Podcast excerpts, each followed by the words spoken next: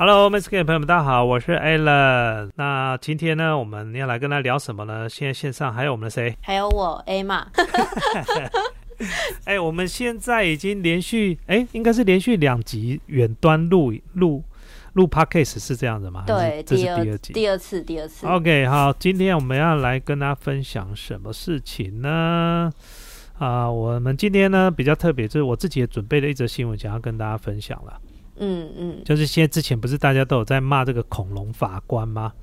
哦，对不对？就是法官的判决，就是有很多都是非常奇葩的。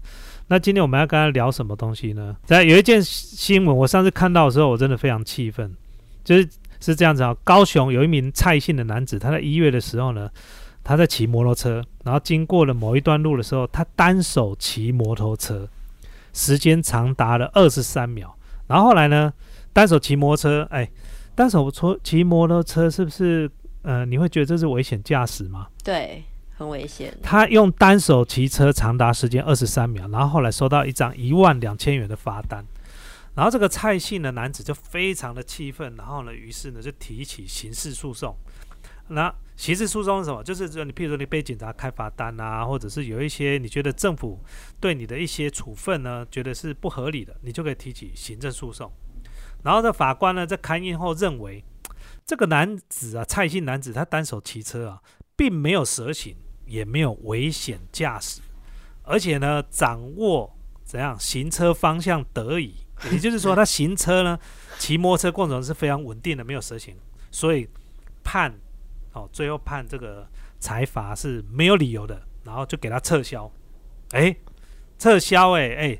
就。法官就片面认为这样子的骑乘它是没有安全疑虑的，所以就撤销。所以我对这件事情其实我的看法不太一样。那他干嘛单手啊？不知道。这边有讲到，就是因为他行政诉讼的时候，他上法院，他刚讲，他说因为单手骑车呢，是为什么？是因为呢他的手呢受伤不舒服，而且当天天气非常冷，他的左手脱臼，然后呢而且有旧伤，而且不是现在脱臼，他的左手曾经脱臼。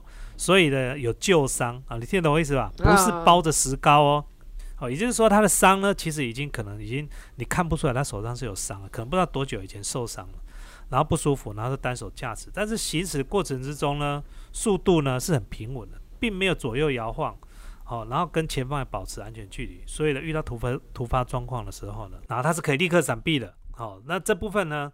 这个我觉得这是我没办法接受的一件事情啊。那这个在警察开罚这边呢，他也有讲到，他们是依照警察的这个交通管理办法里面下去开罚的，也就是有处罚依据就对了。对，这个蔡姓男子啊，他上法院是这样讲的，他是说他认为危险驾驶不是指单手，而是指时速超过60，然后拆除消音管或者是蛇行，这样子才算是所谓的危险驾驶。可是开单的警察呢，他表示啊，交通安全有规定哦，骑车的时候是要双手握手把。我在讲，其实交通安全规则有规定，骑车要双手握手把，而且蔡男确实有危险驾驶的行为，也就是违反的就是没有双手握手把，然后才会裁罚。对， Emma， 你觉得这件事情怎么样？我觉得他本来就是危险驾驶，就算说他可能罚太重，可能也要有多少要有罚吧，因为他就是危险驾驶，可能比例原则，对不对？对，怎么可以整个撤销啊？也许他情有可原啊，但是怎么可以用这种方式？不过我们的交通管理办法它里面可能没有所谓的裁罚，就是多少到12000之间，很有可能就是。危险驾驶就是12000，这可能我们要去查一下，因为我们不是这个法律的专家。但是我要讲的就是，其实单手驾驶是非常危险的，它没有所谓的不危险。我要跟你讲一件事情，你像你骑摩托车，你可不可以告诉我，右边的刹车是前轮还是后轮？右边，你还记得吗？对，我想一下骑后轮吗？右边是后轮吗？我真的不知道我都杀感觉真的吗？好，我们现在就来 Google 查一下好不好？来，这个右刹车，好，然后我来搜寻一下哈。右刹车，刹车先按前轮还是后轮？然后呢，这边有一下刹车的分别是代表哪一轮？我来看一下，是否右边刹车是管前轮，左边刹车是管后轮呢？通常呢，刹车都是按左边的刹车。如果紧急刹车可以右边的刹车吗？会不会摔车？然后呢，这个是我在雅虎的知识上面查到，没错，右边的刹车是管前轮，左边刹车是管后轮。好，这边是我在雅虎知识上面查到，也就是说，大部分的车子是这样。当然，也许有可能你会经过个人的习惯，你会前后调动。像我们脚踏车有时候会左右调，左右的刹车线调动就会管前后轮。好，那我讲一件事情，这个男子呢，他是左手放口袋，右手骑摩托车。为什么一定要右手？因为右手是管油门，对不对？不可能右手放口袋嘛，不然他怎么加速？所以呢，右手的刹车其实它就是管前轮。好，那我要告诉你一件事情，如果你一台摩托车只剩前轮刹车，它有多么危险？第一件事情，即便你刹得住，它后轮可能会甩尾，会跳狗突发状况。对，第二件事情，如果你在转弯的时候，你按右前轮刹车，你知道会怎么样吗？你如果刚好在转弯，突发状况刚好前轮，而且大部分的摩托车前轮都是碟刹。现在大部分车子当然是双碟刹，以前我们早期我们车子是后鼓刹前碟刹，然后现在如果你是前面是碟刹，那就更危险。你知道一刹车会怎么样吗？会怎样？你想想看，如果你刚好在左转，然后呢一按刹车，前轮卡死，这时候车子不会继续往前，它往左边直接用力倾倒，直接不会飞出去，直接倒下去，就好像你就看到一台摩托车好像被人家踹了一脚，然后直接往左边，直接整个地板上趴下去。为什么？因为前轮立即锁死，而且你车子在转弯的时候，摩托车是需要稍微有点倾斜才能转弯。对，所以这时候呢，它的力量是往左前方，直接往地上压下去，你人就压到地上。那你知道我为什么会这么清楚这件事情？因为我曾经在我念书的时候，后来要等当兵，然后我的第一份工作就在顺发。好，那时候我当工读生，那我很开心，我应征完之后应征上了，我那时候等当兵，然后呢也毕业了，然后呢就去顺发要去上班的第一天早上，我记得太清楚了，因为我在转弯的时候，我刚好背后我的背后在痒，你知道吗？他叫别人在揪啦，我就把左手放到后面，你知道吗？然后去抓背，结果刚好在转弯，然后呢前方刚好一台车子来。我就很顺手了，右刹车呢，我也没有很按用力哦，我就轻轻这样一按下去，我整台车往地上整个趴下去。那因为我是骑那个150cc 的车子，我的左脚当场被压在摩托车，然后出不来。然后我也没有撞到前方的轿车，可是前方轿车的驾驶吓一跳，哇，这台摩托车怎么在前面自摔啊？他也没撞到东西耶，那为什么？就是因为单手骑摩托车，前面又是碟刹，然后右刹车一按下去，这车子整个就会趴下去了。所以你说单手骑车危不危险？其实非常非常危险。再来就是，他是警察在开这个罚单的时候是有法源依据的，可是法官他是用感觉去判断这个是并没有危险驾驶，一个是用感觉，一个是用法律。这个就是我觉得台湾的这个法官有些素质真的是要加强。我觉得我们是男子汉啊，我们如果有违规罚就罚，你去弄这个行政诉讼我觉得真的是没有担当啦。如果今天我看到这个法院依据是这样写，我真的鼻子摸一摸，12000就付一付了然后再来就是这个男子他说什么？他说他是有脱臼旧伤，是不是真的我也不知道，对不对？然后法官觉得说，这个看这个画面他就骑得好好的万一你是看只有23秒嘞，他被举证的时候是这23秒照片，你怎么知道他万一如果今天的路程是要半个小时你能确保他后面的半个小时没问题吗？好，那你现在如果在判例说这个东西是无罪的，这个东西不得开罚，将来以后大家都单手骑车，冬天天气冷，我手都放在口袋里面对，那怎么办？是不是这样子？所以我觉得这个法官真的是脑袋真的是有问题。我当初我看到这则新闻，其实我是蛮生气的。这世界上其实有很多的不公平这不要说不公平，不公义，我们讲不公义这件事情。那现在其实我们大家都知道很多的职业它是只要你念书考试考得上就可以上了。对，你了解我意思吧？像我跟大家分享一下，我们今天好像不是要讲这个题外话，一直讲，好，我要继续讲。今天我们 podcast 可以讲久一点，对不对？对。我曾经有一次上法院，就是因为著作权法，那时候在上法院，那曾经有一个法官他那时候在问我话之前他居然叫我上前，他干嘛你知道吗？他看我的手。干嘛？为什么他看我手？他想要看我的手相。法官哦，他在法庭上面叫我手伸出来，他看我的手相。那他跟我讲了什么？其实我真的已经忘记，因为真的太久了，这是将近快10年前的事情。那后来呢，这件事情呢闹开了，并不是我去爆料这件事情，而是有一个女生呢，她上了法院之后呢，然后她也是被摸手，然后看手相。那我相信这个法官他已经有个年纪，他真的不是为了要吃豆腐，他如果要吃豆腐，他不会吃男生豆腐嘛，对不对？他是真的想看手相。他是真的想看手相，可是这女的，这个等于上法院的这个法庭的这个女士啊，她觉得这个法官啊真的不是很专业的法官，于是她跟记者爆料，就新闻就爆出来。那新闻爆出来的这件事情呢，我就特别去看了一下这个法官的名字，在比对之前我出庭的法官啊，同一人。所以我就觉得，就是有时候就是这一类的真的没有办法，这些都是我不能说这样子的法官是好法官或不好法官，也许他是在判例的时候都是秉公处理，但是有时候不该你做的事情，你不该越矩的事情就不要做这件事情。那我只是举例，当然法官好的法官也非常多啦，但是我是觉得说我的个性这样，像你之前如果听到我在讲这个社区管委会的事情，很多事情有法源依据的时候呢，我们就用法律来判决，不然我们立这个法呢都是没有用，都只能当参考。那以后谁来遵守这个规矩，对不对？对。比如说闯红灯要罚多少钱，先闯再说，反正以后上法院我再解释嘛。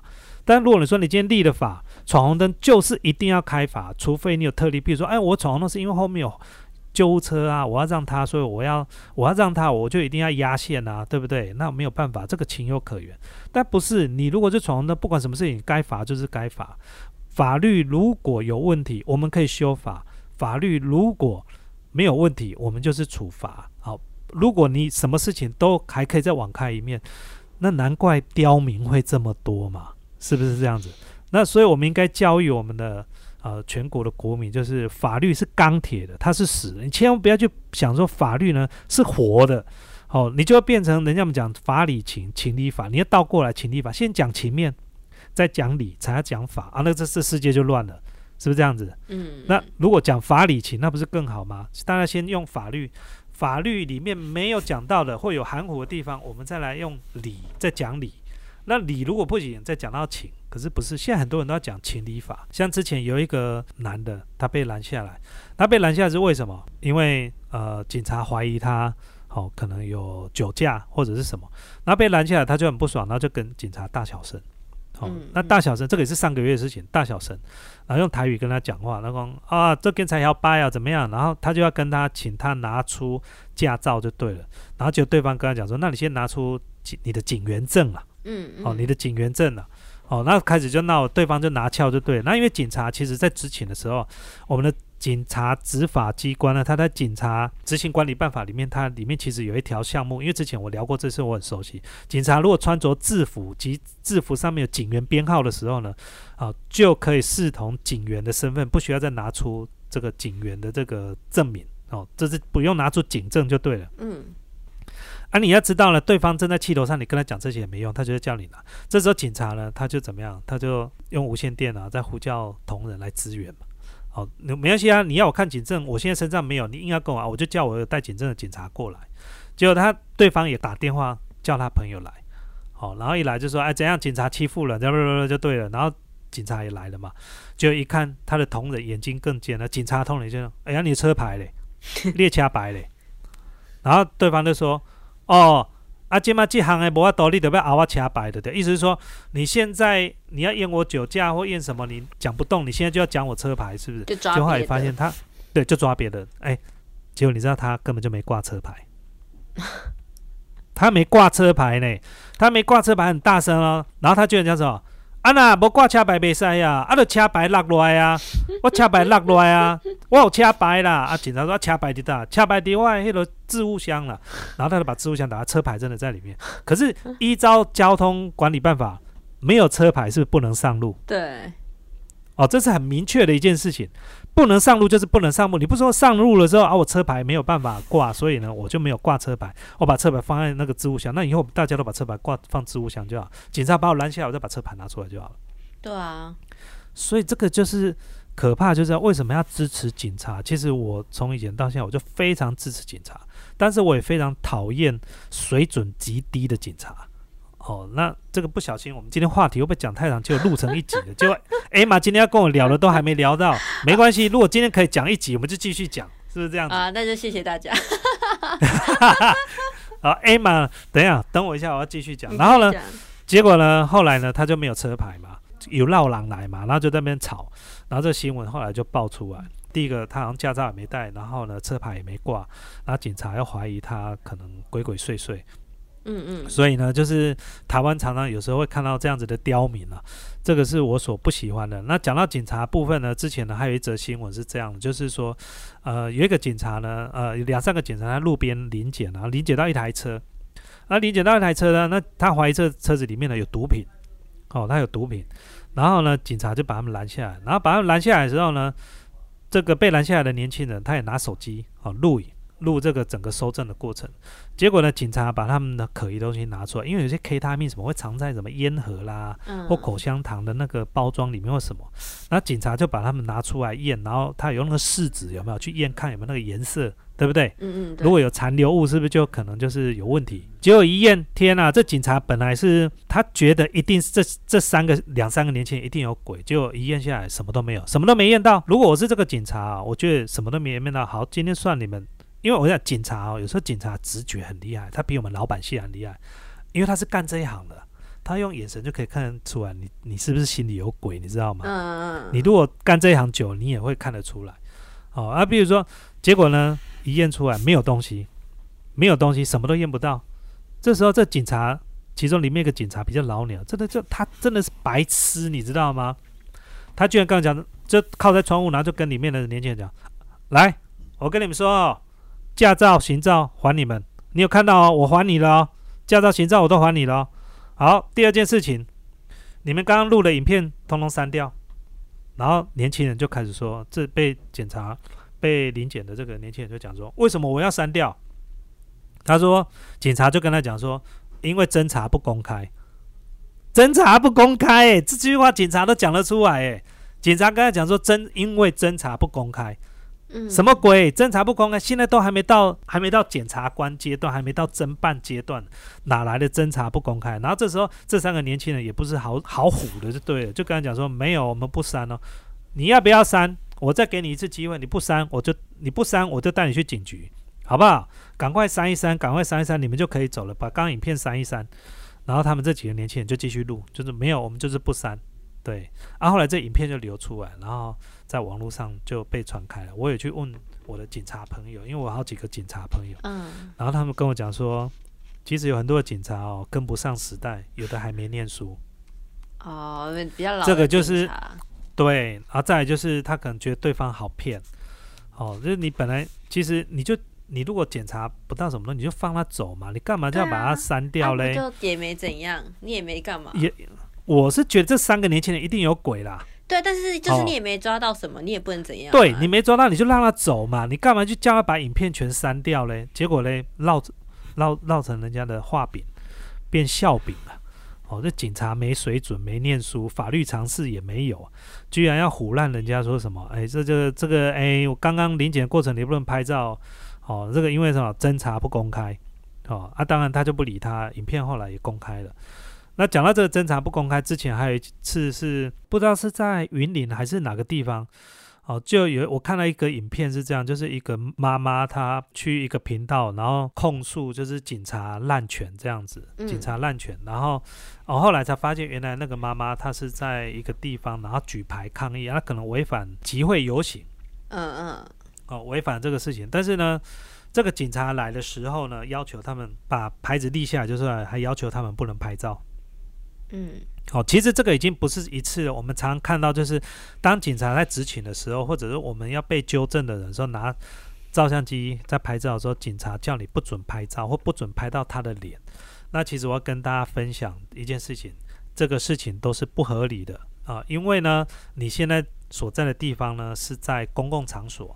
在公共场所里面没有所谓的肖像权，哦，这是一件非常非常重要的事情，也没有所谓的隐私权。我要再重复一件，你只要在公共场所就没有隐私权。Emma， 你知道这件事情吗？所以我在如果在就像我们在外面拍的话，拍到别人，其实我们可以放我们的影片，没关系，是吗？是的，你也可以不用打马赛克，但是有时候基于一种尊重，有时候我们会打马赛克。那像有一些国情不同，尤其像日本，日本你拍片啊，他们常常会把路人全部马赛克。哦，对，是因为社会观感的问题，你可以不马，那是你的权利，但是你可能会引来很多的辱骂，很多人对你按负评。哦，这时候你因为国情不同，道德观感，哦，然后让你逼迫你必须要去做马赛克。那台湾不一样，台湾比较没有这个问题，哦，所以就不会。那讲到这个隐私哦，我越讲越多嘞。没事，有一次我跟威廉啊，他去一个火锅店吃火锅，然后拍一支火锅的影片。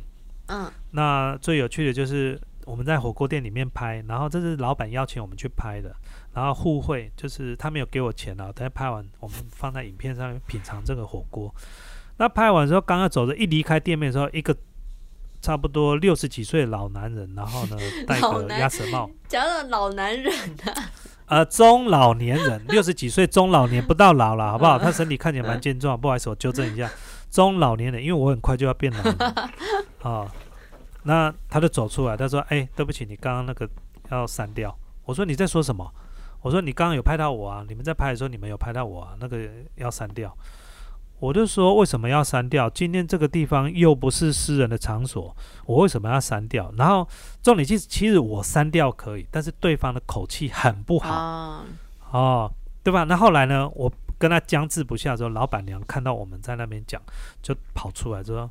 哎 Allen 不好意思，那是我们的熟客啊，真的比较不好意思，对不起，一开始没有先跟你讲啊，再拜托你，因为有一些状况我们也不方便说明。后来我跟对，没错，旁边有个女的，哎，你很聪明，嘿嘿，哎，有经验哦啊，一定是啊，不然干嘛怕？对，后来真的就是旁边还有一个女生，但是我们不知道，我们只是猜测可能是小三啦。那但是呢，后来我们是看着老板娘的面子把它删掉，我们就没有再，因为当场我们刚才讲说我们会不会把你影片剪进来，他跟我讲说我不管你，就是给我删掉就对了哦。那其实那是当时这样，那是因为老板娘来跟我拜托啦。那要是我当时如果不是老板娘跟我拜托，我跟老板娘不熟，我就是跟他讲了，那不然你咬我啊，你再凶一点没关系啊，你再凶啊。对，你再凶一点，我就不删掉。你对我客气一点，我还可以。好、哦、啊，你如果再对我凶一点，不好意思，我不止不打马赛克，我会把它放在影片里面。哦啊，我不知道你旁边那位女士是谁啦。哦啊，如果真的对你造成困扰啊，只能死里骂声，口没那塞。哦，对，就是你如果说是你理亏的时候，有时候真的还是要口气好一点。可以口气好一点，不要这样子，好不好？就是今天。讲到这个，我们这样夯不啷当的讲了20几分钟，哎，不过我觉得，你觉得我们接下来应该聊你的准备的这个话题吗？哎，我觉得可以下次再聊。哦，今天时间够长了，是不是？对。OK， 好，这个今天一不小心呢，把我们准备的话题搁置在旁边，结果没有准备的话题呢，却聊了那么久。好，基本上呢，我还是要再重申一次，基本上我们是支持警察，我非常支持警察，我觉得警察真的辛苦，但是呢，有些警察的水准参差不齐，这是事实。难怪有些人那么讨厌警察。对，好、像之前我曾经讲过，我公司的前员工威廉。他之前就录到了一段，他在一个地方，然后开车，然后地方刚好交通管制，呢，不知道为什么原因，后面可能车子一直挤过来，然后他也没办法，他那天开车，然后就可能不小心压到了线，可能压到了白线，然后这警察就要敲他的玻璃，然后就问他说啊，你知不知道前面怎么样？然后威廉就说，是因为，然后对方居然警察跟他说，你还有理由啊？赶快走了啦！赶快给我走！警察给他的回应就是：赶快给我走！好、哦那威廉呢？他就这口气就吞下来，因为威廉他脾气比较好。后来他把这影片po 出来，我是这样觉得啊、哦，就是警察呢，你有执法权。好，那今天呢，这个也不是刁民，你就好口气好一点。为什么有些人讨厌警察？就是有你们这种警察。如果你可以这样子想，那对不起，现在交通管制比较多啊，你在这边是违法的，但我这次不开你罚单，那、你赶快离开，不然影响到后面。这样是不是好好讲就好了？什么叫做你赶快给我走？这条路是你的，是不是啊？那个要是我，我就直接跟他拼命了，你知道吗？因为什么？你开我罚单开不了多少钱，但是这口气我咽不下去啊！我可以吃你一张罚单啊，但是你不要羞辱我嘛。你了解我意思吧？我的个性就是这样，我可以吃你一张罚单，但不好意思，你不能羞辱我。所以我常常讲一件事啊，警察你可以开罚单，但是你不要羞辱人家。那我那个有时候像这种事情，我也会跟我的警察好朋友，他会跟我讲，他说他们警界里面呢有一个大家的默契。你要羞辱人家，你就不要开罚单；你要开罚单，你口气就要好啊、了解我意思吧？所以呢，如果你遇到警察要开你罚单，又要羞辱你，那你就跟他拼了。所以我每次都要被开，我要希望他羞辱我是吗？啊，也不是啦，反正就是今天跟他聊一聊，就是其实我对台湾的治安跟警察是非常有情。就应该那个我们常常有讲，有一种叫负担。所谓的负担是什么？如果今天可以让这个台湾的治安更好一点，我愿意做一些事情，然后是等于是回馈社会的。那但是我对警察这个工作环境呢，也是有负担的。我希望这些警察，因为有时候在执勤的时候是要卖命的，也很辛苦。但是呢，因为台湾的刁民真的太多，再加上台湾人对警察待遇好与不好、只有他们知道了。那有时候是因为这样子，就是可能腐败有些是优质的警察，有些是腐败的，会造成这个社会观感不佳。那唯一的办法就是如何让这个环境更好，就好像一家公司嘛，如果一家公司工作环境好，待遇好，是不是就有人想要主动想要进来，对不对？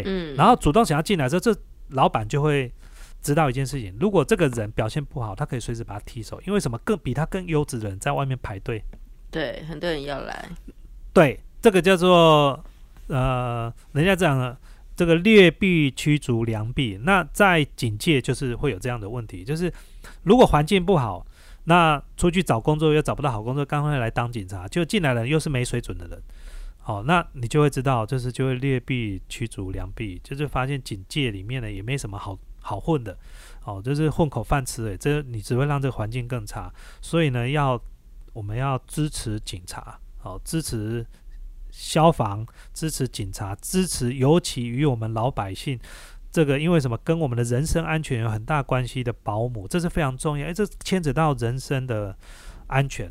所以我为什么说这个东西我非常在意？譬如说支持警察临检，为什么？临检也许对你来说它是没有人权，你觉得说，我丧失人权，为什么我没怎么样你要临检我？但你要知道，他临检你不是为了找你麻烦，而是希望可以透过临检减少什么犯罪率，是不是这样子？那每个人如果可以牺牲那么一点点，譬如说我一年可能要被检查个2次，好，算你10分钟好了。每个人牺牲这10分钟，一年就只有这10分钟，来换取我们的社会的犯罪率可以再降低一点点。我觉得这是一件好事啊。对啦，因为没有办法有绝对的人权，没有办法。如果你要绝对人权，就是什么不能搜身，没有明确的犯罪记录和犯罪的行为的时候呢，你没有办法明确判定他身上有任何的危险物品的时候，你是不能对他搜身的。那它代表以后我们大家可以带刀跟带枪到在路上走，你是不可以临检我的。你了解我意思吧？那之前也有发生过一个新闻嘛，有一个人带着背包啊，里面放一把枪，结果后来被警察临检，警察临检到了，然后后来违反枪炮弹药，结果上了法院，你知道后来法官判无罪，你知道吗？为什么？因为他在没有明确的犯罪嫌疑之下，警察对他进行搜身，所以这个所有的行政程序呢是不合法的，这个人被判无罪。太夸张了吧？可以去。所以你看，我今天如果不讲这东西，你们都不知道这些事情。所以恐龙法官有多可怕，这是很可怕的。也许法官会讲说我的判决是有法可循的。好，那如果假设说法官是对，那我们是不是要赶快修法？对，我们是不是应该赶快修这个法？那如果以后大家身上都有带枪，那我上法院讲说我没有在明确的犯罪事实之前，也没有犯罪意图之前，你就对我进行搜身，这是整个过程是不合法。我身上有刀有枪有毒品，这些你搜出来的东西都是不合法的。所以呢，我就跟大家利用这个 podcast 呢，跟大家分享一下，有时候牺牲我们一点点的所谓的人权，其实可以换来这个社会更好的治安，这是值得的，这绝对是值得的。就像等红绿灯啊，我为什么要等红绿灯？是为什么？交通秩序嘛，对不对？如果大家都不管红绿灯，我们往前冲就好了。你觉得你到得了公司吗？不会，每个十字路口都有车祸，你到不了公司。嗯嗯，对。好，今天呢讲了一堆，就 Emma 都没讲到话。Emma 怎么样？今天听我讲一讲，你有什么感想？有什么感想吗？嗯，这真的是台湾对吗？啊，这也不要说只有台湾，但是真的恐龙法官真的有点太多，很多有时候那种判决真的会让人家觉得有点不太符合大家的期望那种感觉。对，但是有时候我们的期望有时候跟专业是搭不起来的，他们专业是根据他们法律的专业。你像有一些判决为什么是无罪或者罪人，其实法官他有他的原因，他是有判决，但有些很明确，就是你跟你判决是无理的，就像譬如说刚讲的那个左手放在口袋里面那件事情，明明交通法规里面要双手握手把，你却判他无罪，那这个交通法规可以参考用就好了，是不是这样子？对，我也可以喝酒啊，我喝酒也可以安全开车，而且我笔直没有蛇行，对、啊，而且跟前方保持距离，我也可以喝酒回家了。我又没醉，我觉得我没醉啊，我觉得 OK 啊，而且要双手握在方向盘嘞，是不是这样子？对啊，我觉得我没有危险驾驶啊，是不是这样子？那有时候很多的判决是为了预防，而不是以发生。嗯嗯嗯，对。所以危险驾驶这件事情，双手必须握在这个机车的握把上面，其实它也是一个预防，为了预防有一些危险驾驶行为造成第二人或第三人的人身安危所设立的法律。那你如果这样判无罪，那有很多东西都无罪啦，对不对？嗯，我记得我们的驾照里面好像有规定，不知道是骑摩托车还是开车是不能穿拖鞋的，我忘记了。有这种事？哦，我要查一下，还是已经改了。哦，如果我记错的话，大家欢迎再修正了。好，那今天呢 ，Podcast 呢，我们很开心，一整集半个小时呢，全部文不对题。反正他们也不知道有没有要讲什么啊。啊，没关系，就因为我们今天本来要讲打房这件事情，我们就留在下一集吧，对啊，好不好？那希望呢，这个 Podcast 的朋友们，如果你们有什么问题呢，欢迎给我们5星留言。对，我很少讲到这个5星留言，这 Emma 应该把这一段呢剪下来，再放到片头。这个 Podcast 的朋友们，如果你有什么问题或你要点菜呢，欢迎给我们5星评价留言，在下面呢我们会回应。然后寄信写 email 对不对？对，写给我们，然后我们可以做，我们也许可以做个 Q&A 对不对？对啊，上次有说要做。对，我们来做，但都没有 Q 啊，哪来的 A？ 以前可能有啦，但是被你埋起来了。啊，有吗？我觉得应该是 Emma 这样子好了，你弄一个信箱专门是 Q&A 的收信信箱，不能弄到我这边。说寄给我啦，你忘了？哦，上面有写寄给你吗？上次的不是你要写，你直接把不是你直接把。Podcast 下面的 QA 的投稿信箱直接写你的 email， 不要写，啊，我有写我的，哦，你有写你的，哦，OK 好，那都没有人问对不对？目前没有。好啦，那欢迎大家多多提问啦。好，如果你点到了，那我就翻你牌子啊。翻牌子。好，对，今天的 Podcast 就到这地方啦，我们下次见啦，各位，拜拜。警察林姐要配合哦。不然我会 cue 你哦，拜拜。